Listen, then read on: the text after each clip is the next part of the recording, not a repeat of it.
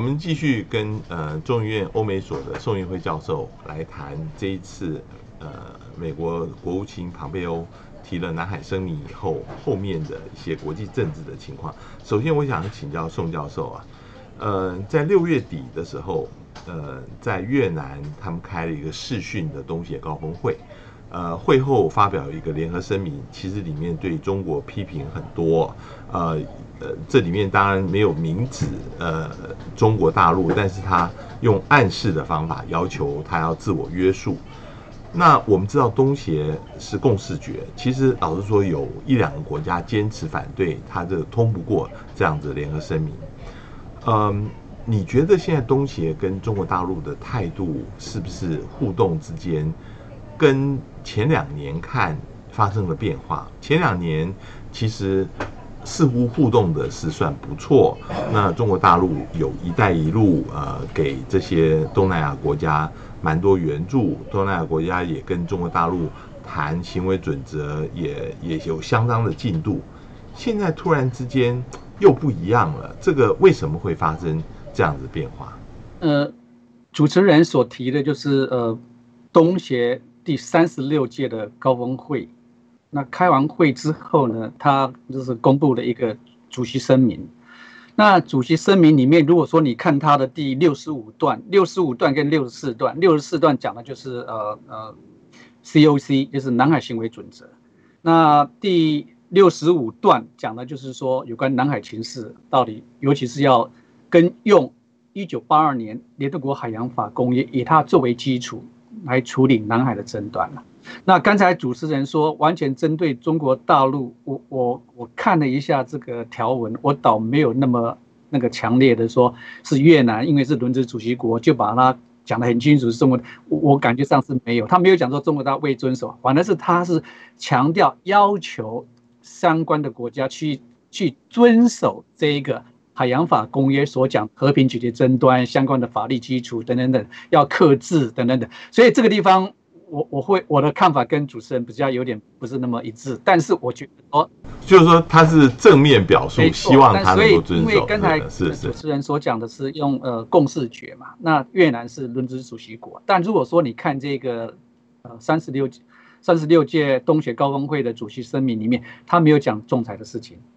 他没有把南海仲裁提出来。那另外，他是用比较正面表述，就是 concern 和 engage 这方面的用字，所以说越南呃真的是说，呃，你说其他国家能够接受，我我我我我觉得应该应该 OK 了，就是说他这文字上面没有那么呃 provocative 那么挑挑衅，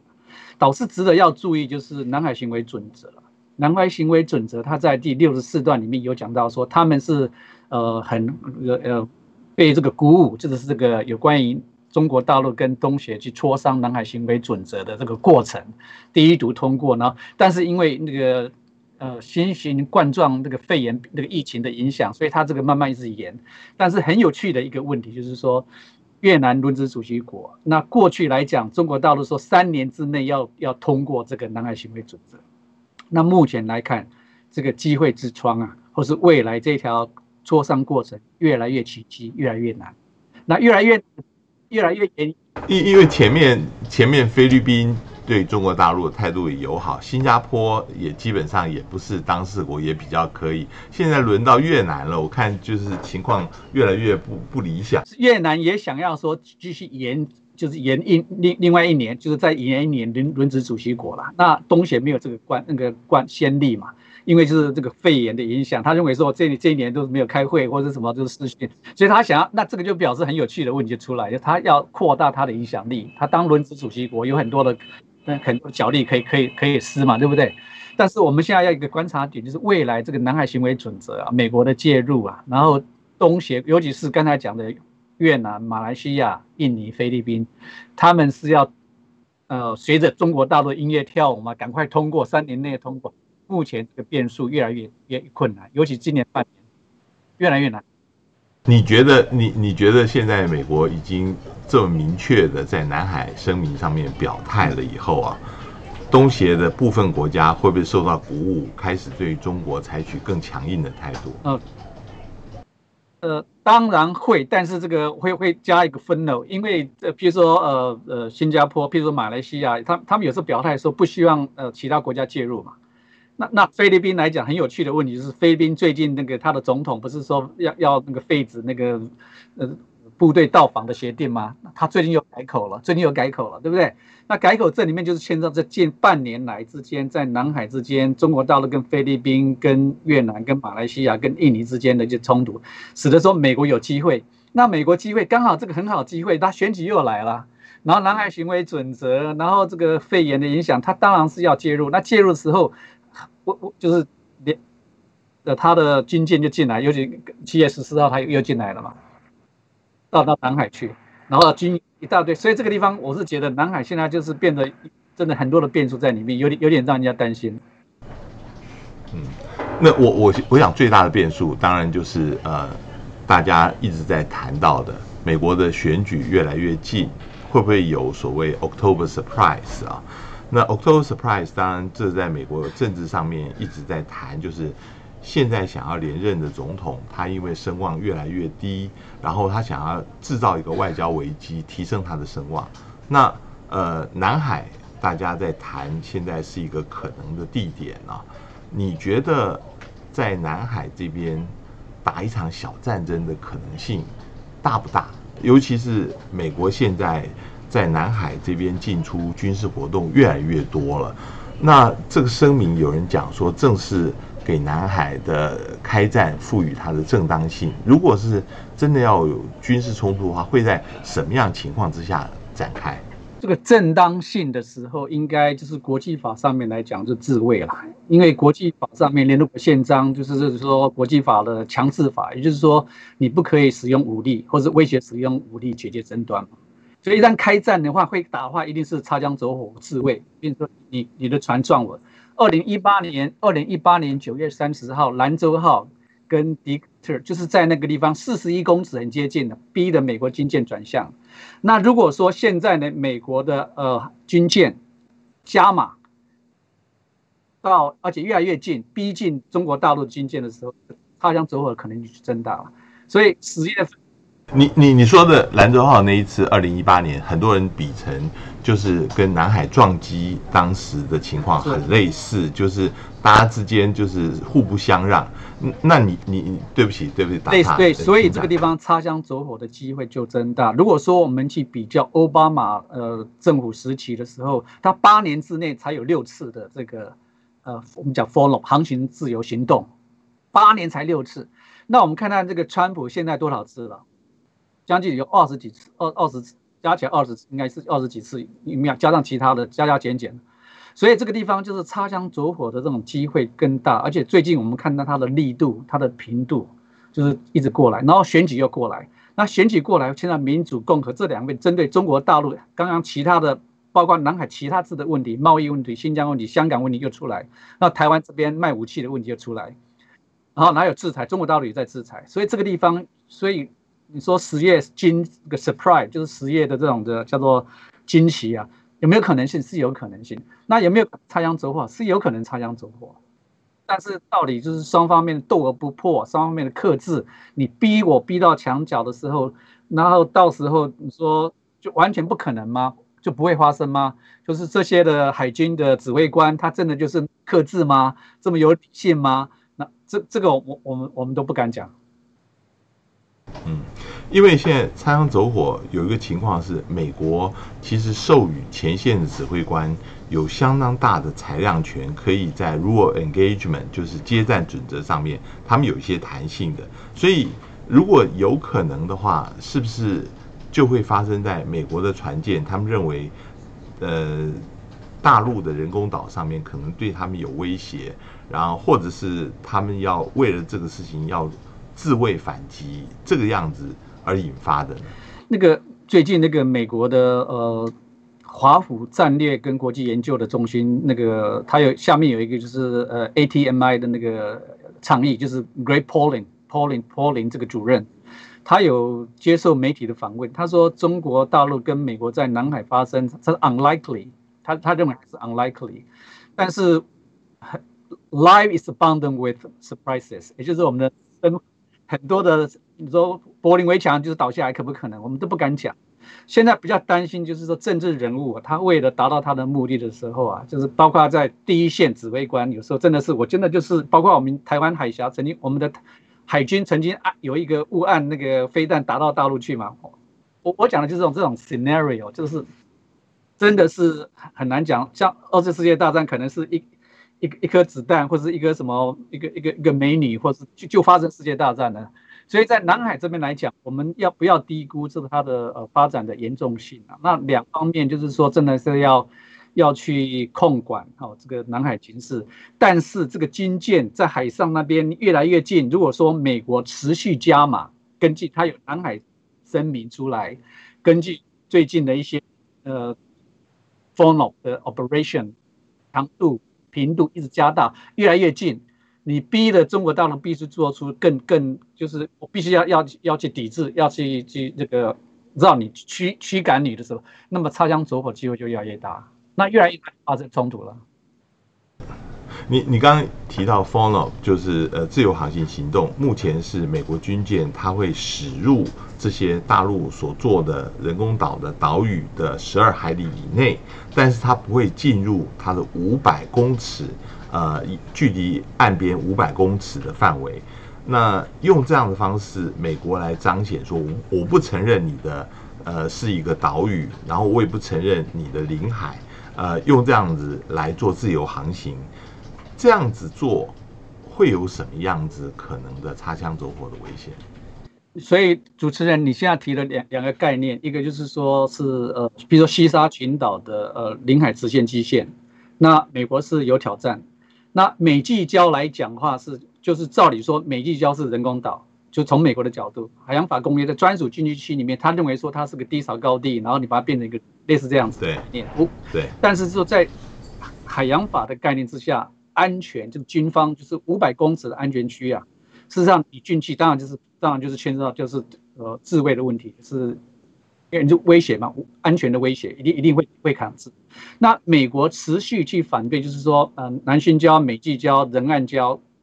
他认为说是呃，就是呃低潮高地。那低潮高地就没有所谓的十二海的领海，没有十十二海领海就没有什么就驶进去是无害通过权的问题。西沙群岛比较复杂一点，因为西沙群岛来讲，中国的大陆第一点用的是直线基线，美国反对中国大陆采用直线基线。好，那你使用直线基线的话，美国要挑战，所以它。军进就进去，他进去的时候，他是根据这些南西沙群岛的正常基线，他正常每个岛礁的正常基线，他们去在那边去航行，就是无害。但是这个地方，即使中国大陆的西沙领海直线基线，只要接受的话呢，根据海洋法公约第八条的规定，美国还是可以在基线里面的内水行使无害通过权。这是法。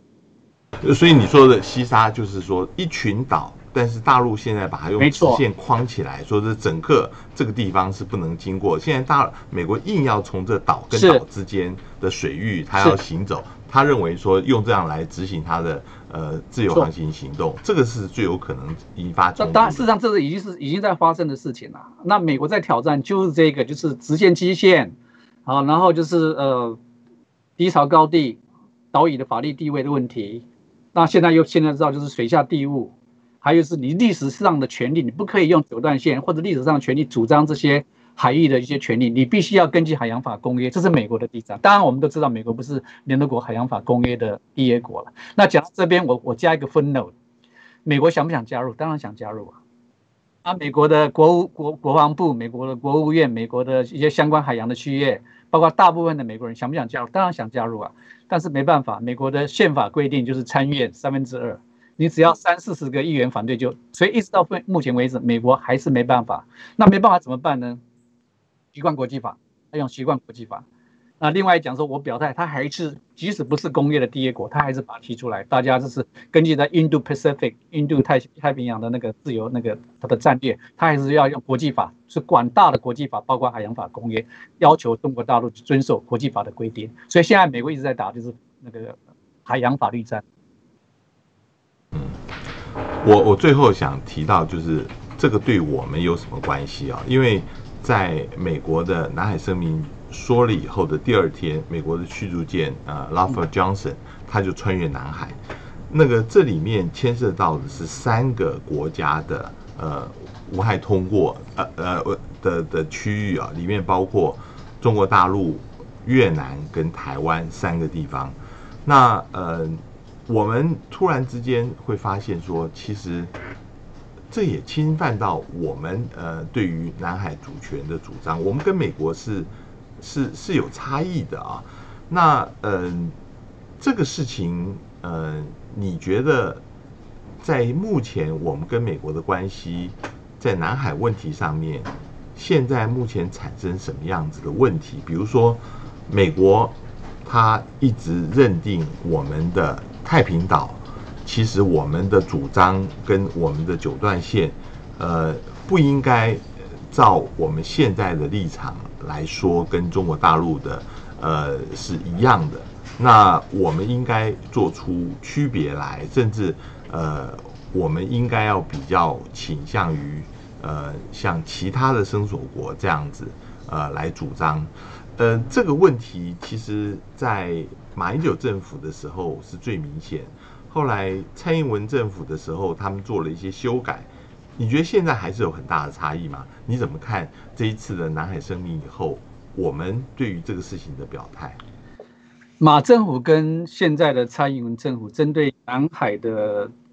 基本上领土主权主张是应该是宪法上的架构之下，或是呃惯习惯上一贯就是主张东沙西沙中沙南沙，大致上是一致的。但实际上的做法，比如说历史性的权利，比如说针对南海仲裁的一些的呃裁决的内容，还是有些地方不一样。那现在的像马英九也提出南海的和平倡议嘛，那蔡英文是在呃二零应该是二零一六年的。月十九号吧，我没有记错啊，提出的四大原则、五大行动方案。那我是觉得这个、这个、这个，嗯，定调的政策啊，可能是要有检讨的必要啦。也就是说，南海情势、中美之间的一些的角力博弈一直升高，冲突升高，然后其他国家的动作频频，我们。这么低调、这么被动的这个四大原则、五大行动，是不是是不是够？所以蔡政府可能要想出一个比较说，把中国大陆跟呃美国拉进来，把东协也拉进来，变成是我们，就是我们比较。我常常开玩笑讲说，台湾 can help，also can help in the South China Sea。台湾在南海也帮。那你要帮忙的时候，你要有一次大家说，哎，很棒很棒，中国大陆也接受，美国也接受。呃，东协国家也接受，那这个没有那么简单，因为我们这毕竟我们不要夜郎知道，我们我们到底是多大，能够帮忙到什么地方？像肺肺炎的问题，我们可以做到，但是一个重点就是说，国安会、我们的外交、国防，你要去想。啊，要去看观察国际形势的发展，两岸关系要处理，美国关系不能够完全按照美国音乐跳舞，也不能够啊完全是反对中国大陆去定的外交政策啊。那东协国家它有它它的它有立场，我们也不能完全为了南向政策就是放放掉我们的南海政策。所以这个地方整个南海声明过来，我我是觉得说可能是一个机会让。未来，呃，美国新的总统假如当选之后，或者是我们现在到时间，万一发生什么，可能要有一个呃超前部署啦。我们这样讲哈，就是我们的国安也是国安会，可能要想清楚，就是我们是不是要检讨一下四大原则、五大行动方案，是不是要进，是不是要修订，找出一个比较积极的做法。我曾经开玩笑讲说，菲律宾可以提出南西菲律宾海，哎，台湾可不可以提这个南台湾海，就是把南南海称为是南台湾海啊？那你不喜欢马英九那个南海和平倡议？你其实这个南台湾海的和平倡议嘛，你把你有有概念的创意的，真的说，比如说呼吁南海这些国家不要使用武力，不要什么那个军事呃威胁使用武力，不要派军舰到那边。那不但是中国大陆不要，美国也不要。你要有这种新的想法，然后呢，哎，joint development，我们台湾 can help，我们可以提供资源，我们可以提供技术。然后海洋环境渔业组织渔业我们可以帮忙台湾 can also help。所以这个地方我是觉得真的是国安会马总统呃蔡蔡英文总统，你们的团队就是好好针对这个时候嘛呃美国的南海声明可能是刚好一个机会之窗了，你慢慢好好想下一步怎么走。当然最 symbolic 的一个当然是呃以总统的身份去访视太平岛，这个事情其实你在文章里面也呼吁过。呃，过去马总统做的时候，美国是反对，认为没有注意。那现在蔡英文总统有没有可能做呢？我们看到二零一六他当选以后，也曾经派了内政部长去呃到太平岛登岛。那内政部长是部长层级，呃，其实这上面还有院长，还有总统的层级。呃，现在你觉得有可能呃他会考虑去太平岛吗？啊。他会考虑到很多很多因素，其中一个比较大的因素是台湾跟美国的关系了，然后选举又要来，所以但是呢，这个时间点，我们在整个国际事件、国际呃历史发展过程的时候，时间点非常重要。我是很觉得很可惜，蔡英文总统当时在二零一六年他没有去太平岛，因为那是七十周年，收复太平岛七十周年，他没有去，我觉得非常可惜啊。好，那现在过来，菲律宾的国防部长。登的中业岛，哎，怎么没有听到其他国家说很敏感呐，不要去啊？也没有听到说，呃，中国大陆的国防部长到了什么永暑礁也没有嘛？那美国当然我们我们我们也没有，但是我们跟中国大陆跟菲律宾不一样，我们不一样，因为我们被排除，我们被边缘化，所以这个地方我是认为说，蔡英文总统或是国安会的，甚至或或者国安会秘书长、国安部部长，甚至内政部部长。说说不定可以考虑一下，不见得是蔡英文了，但是我他最好了。但是主要就是美国方面，你要去跟他疏通，我们不一样，你要挺我，你要帮忙我去参与 COC 的呃磋商过程，或者是说未来通过之后，你要想一个地位，让我们台湾就像世界卫生组织一样，观察员会让我们参加，你要提出来，你不能说你不要我去，我就不去啊，对不对？一定要说好，讨价还价，交换嘛。那你真的不去不听我，我就去了，这是我的领土主权。而且在南海情势发展这么冲突，我要到那边去讲说，你们两个美国、中国大陆，你不要派军舰弄来弄去，你会影响到我的航运啊。我们中华民国在南海这边也是 stakeholder 啊，我要呼吁，然后东东学国家一样的道理，所以他有这种制制高点要在这里。我我的看法是这样。谢谢宋教授，今天跟我们谈了这个呃，美国在发表他的南海声明以后，呃，相关的。情势以及我们现在目前应该要做的事情，谢谢宋教授，谢谢，谢谢谢谢邀请，谢谢，也谢谢各位观众的收看，我们下次见。